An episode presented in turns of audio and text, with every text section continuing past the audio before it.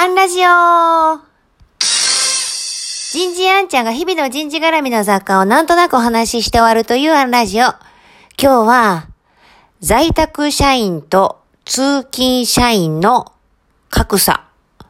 こんなテーマでお話ししてみようと思います。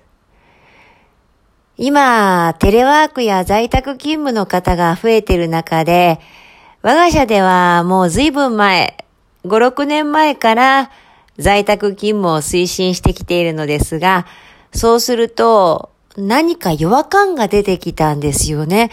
えー、すなわち、通勤してる社員は、片道1時間近く、往復2時間もの通勤時間を、当然通勤時間中は無給で会社にやってきてくれる。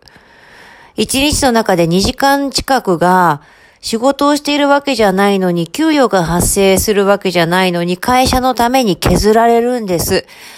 在宅の方は、もう仕事終わったら即家のことができるわけですから、その無給の時間が発生しない。だからといって、通勤時間に時給を払うのはおかしな話だ。ということで、通勤社員に聞いてみました。通勤中一体何をしているのと。まあ、ブログを見たり、本を読んだりしています。え、どんな本？いや、例えば、松下さんは、えー、中元聖母とかのお礼状を依頼してくることもあるので、季節に応じた文章が書けるように、こんな自節の言葉とか、えー、日本の文化とか風習が載った本を読んだりとか、しています。へえ、それいくらするの？見せて見せて。え、1800円。結構高いね。はい。でもまあ、あの、自分のためにもなるし、結構、楽しく読んでるんでいいんですよ。ちょっと、そのレシートないの？と気づいたのが、うちの今の制度の一つ。通勤時間中に会社の仕事のためになると思って買った本は、レシートを取っておけば、えー、会社が支払うというもの。もちろん最終的にはその本は会社の本棚に寄贈してもらう必要があるんですが、周りの方々も読むことができますもんね。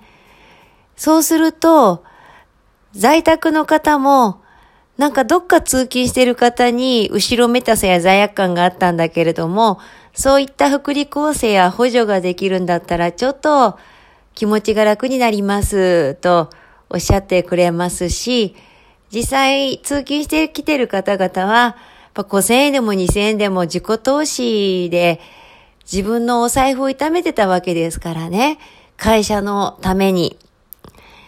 えー、それが、えー、補填されるとなると、どんどん喜んで本を読めるようになる。会社だって、その学びを支援してあげることができるわけですし、私も社員の方々がどんなテーマに興味があるのかを学ぶことができる。一石二鳥にも三鳥にもなるよね、ということで導入してみることになりました。逆に、社員の方からお話を聞かなければ絶対に思いつかなかった仕組みです。今はもう全員がね、このコロナ禍で在宅勤務にほぼなっちゃっているので、なかなかレシートを持ってきてくれることはないんですが、世の中にある仕組みを真似しなくたって自分たちでこうしたらいいんじゃないの？っていうことがもっとできたらいいですよね。次回を込めて、今日はここまで。次回もお楽しみに。